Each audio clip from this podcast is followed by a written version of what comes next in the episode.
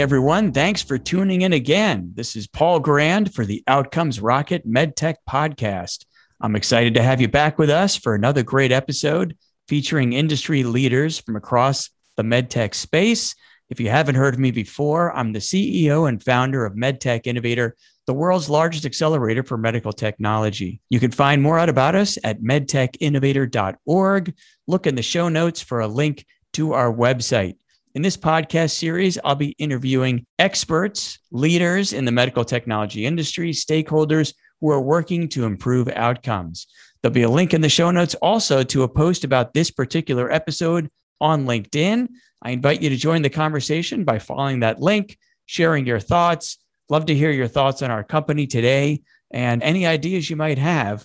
We'd love to hear from you. So look for us on LinkedIn. Now, my guest for today is Jeff Pompeo.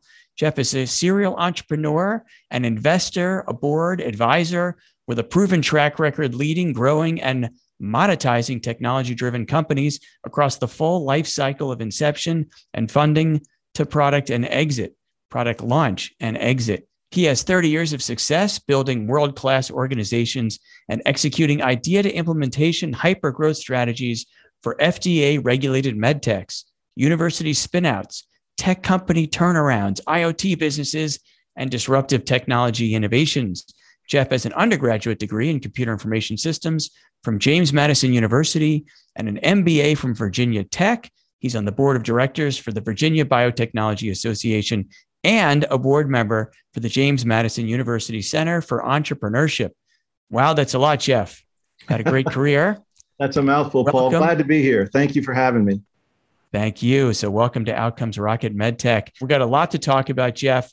Especially, you know, I want to make sure everyone knows you're here in particular because you have made it to the finals for MedTech Innovators annual competition. And for those of you who aren't familiar with it, we had over 1,100 companies apply. 50 incredible companies that we selected for our overall program, including 25 who are part of our accelerator. And Jeff was part of that group, which means he was eligible for the finals and he made it to the finals. He's one of five companies. Congratulations on that. So, we're going to use this time today to learn more about Caretaker and uh, all the great work you're doing, Jeff. Thank you, so, Paul. Welcome we're excited and humbled at the same time. I mean, what a tough group to get through. So we're happy to be here. We're happy to have you here. So let's get into it. I want to start off just by going back and understanding a little bit about you personally. What inspires your work in the medtech industry? Great question. It was kind of a two step process for me to get here. I was a big company guy, I, I was an executive at GE. So back in the Jack Welch era, some of your listeners may not even know who Jack Welch was, but you know, a stalwart in the industry. So I grew up in big companies. I was the CIO of one of the industrial business units. And I really, before I got to MedTech, I had to get my first taste of entrepreneurship. And you know, I was lucky enough when, to be in the right circumstances. I was the the president of a joint venture between GE and Cisco Systems but push technology and IP based standards into industrial environments. And that was my first taste of entrepreneurism, you know, instead of being siloed inside a big company, launching a new initiative, but it was with the underpinnings of GE. And I just fell in love with entrepreneurship and the risk reward, the autonomy, the idea that every day was a fresh, clean whiteboard to, to innovate new ideas. And so I left GE 20 years ago, 22 years ago, and have just done a series of startups since then. First in the telecommunications field, then in the electronics design field, and the last decade in, in med devices. So it was kind of a two step process for me to get here. And what, what really makes me love this space it's the confluence of the three things i'm most interested in which is electronics and software based devices very large markets and telecommunications and kind of riding the commoditization and pricing curve that cell phone based technology has brought to bear but bringing it into you know heavy cost burdened and anti-change medical kind of industries to really drive you know quintessential change and change that really affects people in a meaningful way across the full continuum that's what really gets me up in the morning that's great. It's pretty much what gets me up in the morning too, Jeff. That's really that's really great. So that's that's some of your personal drive. Let's talk about Caretaker. So tell us founding story at Caretaker. Yeah, it's a great story, actually. So I had just sold my previous startup, which was a handheld point of care ultrasound device. and you know did the obligatory one year of indentured servitude that comes along with an exit and was really looking for you know another another chance to grow something from scratch and serendipity played a role. You know, I stumbled onto uh, a few guys who had got a government grant to build a wireless "Is the soldier dead or alive?" detector type of technology, a DoD grant, and they had you know cobbled together a, a functional prototype. And you know, I I met with them and said, well, why don't we move this from you know a government grant driven innovation company into a real commercial company? And so we formed a new company around this, funded it, and then launched this technology to create an FDA, you know, reviewable with design history files, you know, following the model and not just trying to engineer to a grant, but engineer to a commercial initiative. And, and again, what got me juiced about it was you know, I, I have what I call the mom test, right? If this is something that I think my mom would benefit as she, you know, gets up in years and has some health issues, then it's something that really grabs my interest. And, you know, the idea that, you know, non invasively we could monitor the health in real time without inhibiting mobility and movement and be able to get early indications when things are going wrong before they happen well, you know, that checks all the boxes on the mom test for me in terms of where I want to invest my time. Yeah, you know, it's really interesting because, you know, it's a classic classic story of like that university or kind of early technology where, you know, it's got a very focused particular thing that someone was thinking about. In this case you know is the soldier dead or alive? And then being able to go okay but this could this could also keep my mom healthy. This could keep all of us healthy and and really transform lives in such a bigger way and that's where they need the, you know the business leader to come in and help people think about that larger opportunity. So i'm glad you got involved and that you found caretaker. So let's let's get a little more specific then on caretaker and what particular unmet need does the product or your service address and what does the product do? Yeah great question. So in its largest form it's a wireless non-invasive vital signs monitor right? But that's a crowded space. There are lots of vital sign monitors I mean, a Fitbit kind of does it. Really, the secret sauce for us is we measure continuous beat by beat blood pressure. That is to say, we measure blood pressure every time your ventricle ejects blood, right? Now, why is that important? If you think about vital signs, almost all vital signs are measured in real time, except one thing blood pressure. It's still relegated to the 75 year old upper arm cuff spot check. And the interesting thing about blood pressure, Paul, is it's changing all the time if you were to stand up right now, your blood pressure would change in some cases dramatically, or if you take a deep breath. And so to think that you can take one single measurement a couple times a day and know that your blood pressure is healthy, you know, is a bit naive, right? And if your blood pressure isn't changing constantly, by the way, that means your arteries are like steel with no plasticity at all, and you're in some trouble. and so, the chance to bring the one vital sign that isn't monitored in real time out of the spot check where there's blind spots in between readings where you don't know what's going on with the patient and make that real time along with everything every all the other vital signs that was compelling. And when i started talking to industry experts and KOLs and some of the big global patient monitoring companies they all told me the same thing. You know continuous non-invasive blood pressure is the holy grail but no one's really figured it out yet. If you figured it out everybody will want it. And that to me was the first sign that there is probably something really special here. You know, it's interesting because we've seen a whole bunch of companies working in this space. And I think there's, you know, there's been kind of this ongoing discussion about, like, yes, as you said, kind of hypothetically, it'd be great to be getting continuous blood pressure monitoring. And then the question is kind of what do you do with it and how does that change care? So let's talk about value proposition specifically. Give us like your version of the primary value proposition. Sum it up for us. Yeah. Yeah. There's really two main value propositions one in critical care and one in acute care. In critical care, you know, when you're in the ICU or the PACU or surgery, clinicians know that not checking your blood pressure for five or 10 minutes, it's a problem. I mean, there's an old joke that said hypertension, high blood pressure, it might kill you eventually, but low blood pressure is going to kill you right now, right? If your blood pressure drops, there's no blood, you're going to be dead in a minute, right? And so in those high acuity settings, there is they already measure continuous blood pressure. And they do it with a gold standard called an A line. They put an invasive catheter into your artery, right? And then they measure continuous beat by beat blood pressure through that catheter. So it's costly, it's invasive. Sometimes you have to do a cut down, can be prone to infection risk. You, you have to take it out every two days and put another one in. And so the value proposition in those settings is we do that same thing, including the waveforms, non invasively. Literally in 30 seconds, you put a finger sensor on the finger and push go, and you're measuring that same continuous beat by beat blood pressure without any invasive catheter, right? So that value proposition is very clear. You know, it hits all four of the aims, right? It's it's better for the clinician in terms of simplicity, ease of use, you know, get it up and running quick. Better for the patient, obviously, no invasive catheter, way lower cost and far less complications, which implies better outcomes. In acute care, it's a, it's a different value proposition there. And it's about not being misled by a spot check, right? But to get, I, I think the future of blood pressure, Paul, is going to be kind of like an ECG where the clinician will say, go get me a strip of blood pressure. In other words, go give me one or two minutes of continuous blood pressure so I can get a baseline of some changes instead of a single point in time measurement, which may or may not be accurate. I think that's the future outside the hospital.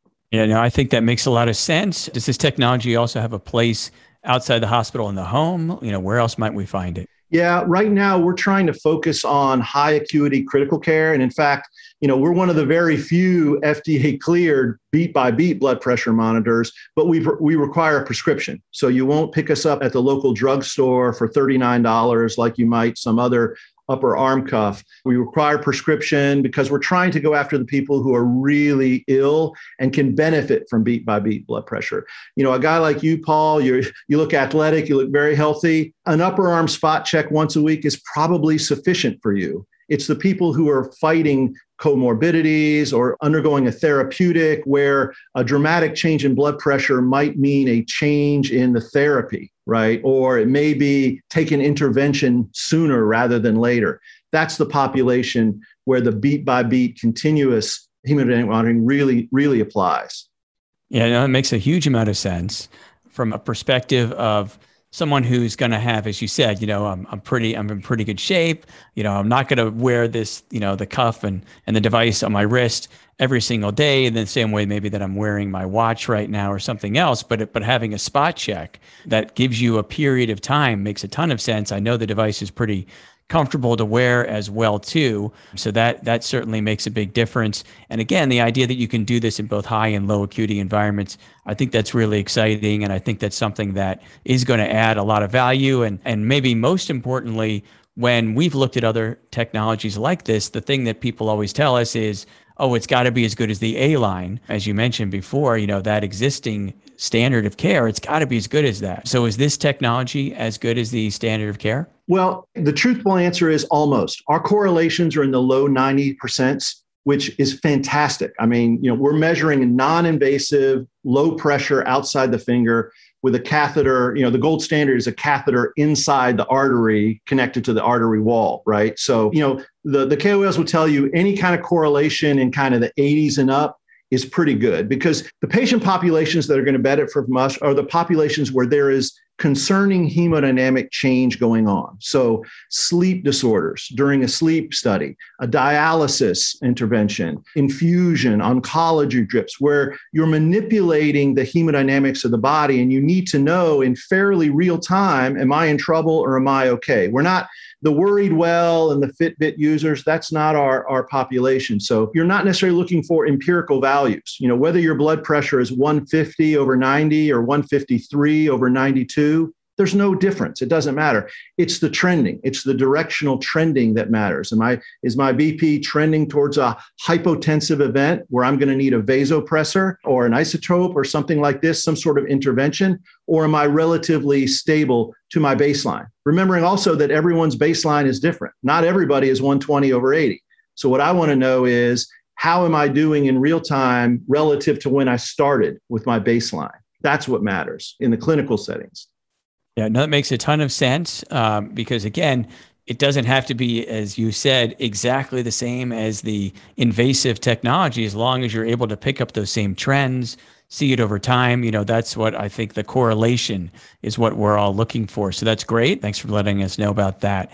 So I know you've been developing this technology for a while. It's, hmm. you know, it's not always something that just goes completely smoothly and everything works perfectly. There's always setbacks along the way. There's always something that took a little longer or was a surprise or something that didn't work. Is there something you can share with us, you know, a setback that happened along the way, what you learned from it and how you how you adjusted to it?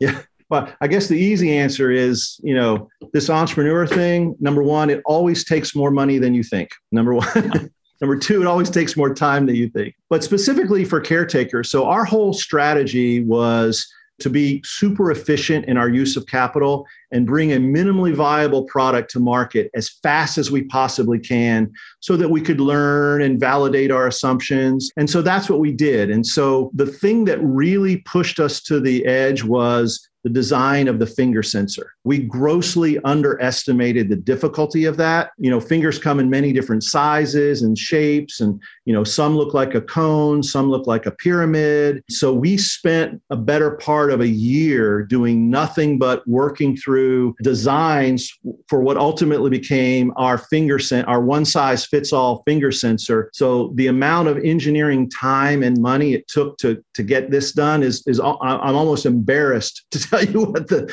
what the number was. But you know, we spent all of our time on the algorithms, the artificial intelligence algorithms, the circuitry, the software, and thought that the finger sensor would be the easiest piece.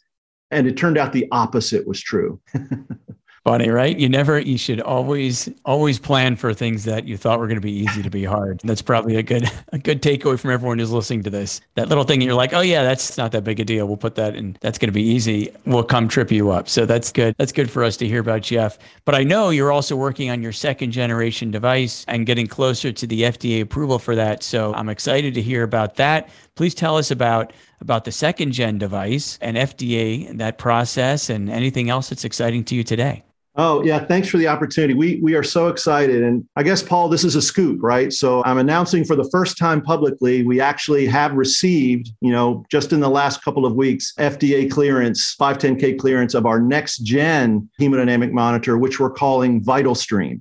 So the Vital Stream uses the same core technologies and AI algorithm sets, but it's in a much smaller, easier to use form factor that is up and running much faster. In, in 30 seconds now, put the finger sensor on and you're up and running and measuring, sending data either to our cloud or to another monitoring platform. So we'll be announcing that in a press release next week, the general availability of it. And we've got some expanded claims too. In addition to continuous beat by beat blood pressure, which was cleared, it's also cleared for advanced hemodynamics. So those are things like cardiac output, stroke volume, left ventricular ejection time. Again, things that the consumer market is not going to be interested in, but the hospital to home market or the COVID sequestered monitoring or the PACU step down, the ER, you know, ambulatory transport, very much interested in those advanced hemodynamics so that they can inform fluids and resuscitation, you know, and other really, you know, quick emergency kind of decisions. Yeah, that is exciting. So you've heard it here first, folks. We got the scoop on the FDA clearance. Thanks, Jeff, for giving us the uh, the scoop. I always like that. But more importantly, you know, the idea that you've taken the learnings from the first gen, you've put into a second gen, you've got that one also approved now. That's a big deal. And also, is this device disposable? The second generation device is this something that people take home or, or use whatever setting and then that's it you don't have to sterilize it and reuse it or there's a big capex component tell us about that yeah great question. So the wrist worn device that has the touch screen and the radios and the electronics that send it to the sky or the cloud that's uh, cleanable. So you, a septic wipe recharge it get it ready for the new patient. The finger sensor is disposable. So you know put it on the patient they can wear it you know, one minute or one day or one week, but it's really about infection control. So rechargeable, reusable electronics piece, and then consumable, disposable finger sensor. Again, getting back to how difficult that finger sensor was to design so that it was low cost and disposable. Yeah, no, that is a big deal. Mean, that, those economics I know are very important, especially if it's something that people are going to be using a lot in the healthcare settings. We got to make sure that these devices can be easily reused if they're reusable, and if they're disposable, that you know the economics all make sense. So that's great. So thanks for sharing that. So we've had a chance to go through a lot of the story here, Jeff, and hear uh, quite a bit about the product, how it's going to be used, how it's going to be different than what's out there. Before we conclude and wrap up, I'd love to hear any closing thoughts you might have. In general, something you want us to leave thinking about when we think about caretaker. What should we be thinking? And then also let us know where the Outcomes Rocket listeners can get in touch you, whether that's LinkedIn or what's the best way to find you if we're interested in learning more? Yeah, great. So, you know, the, the vital stream. Uh, so, what I want everyone to know is, right, we've, we've been known as Caretaker, and that's the name of our company, Caretaker Medical, but the product now is taking a divergence name. And so the product is called Vital Stream, mainly because we think it's a much better at a glance illustration of what the device is doing. It's streaming continuous beat by beat vital signs. So that's the thought behind the term uh, vital stream. And so, you know, there, there are a number of products out there that claim that they're a wearable that measures blood pressure. You know, I'd encourage clinicians to read the FDA's IFU and find out really very, very few of them are FDA cleared for continuous beat by beat hemodynamic measurements. That's where our secret sauce is. That's where our pulse decomposition analysis technology and AI algorithms are different than anyone else that is ICU grade and which allowed us to get that FDA clearance when so many others have struggled and had to settle for spot check blood pressure. So we're about wireless, we're about continuous, and really finally, we're about taking that ICU level quality of care and moving it across the full care continuum. It doesn't matter whether you're in the ICU or the OR or the ER. If you're ill, uh, spot check blood pressure monitoring leaves blind spots where the clinician has to guess what's going on or not know. And that's because it's been so difficult and elusive to get. Well, now, you know, any bed can be a telemetry, any patient can be a telemetry patient.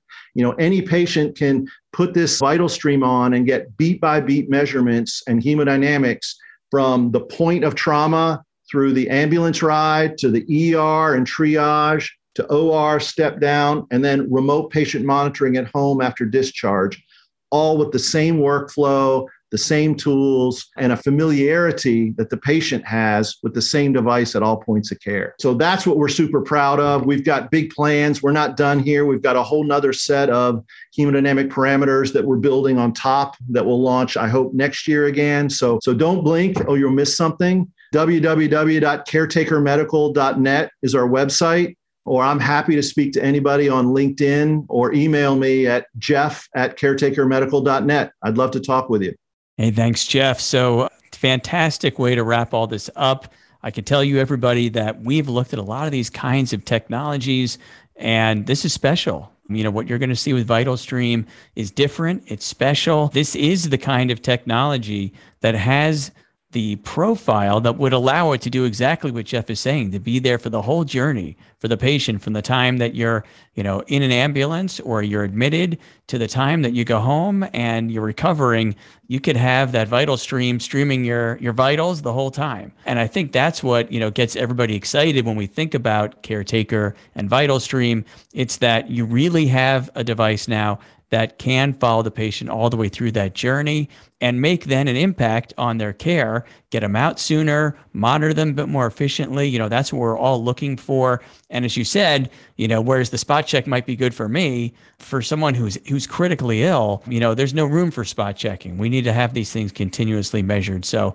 very exciting technology. It's going to add a huge amount of value. And I'm just so happy that we had a chance to come across each other and for you to be accepted to MedTech Innovator. And of course, to have made it to the finals. So good luck with that. And thanks for being such just a great part of our ecosystem and a great a great innovator. So thanks for that, Jeff.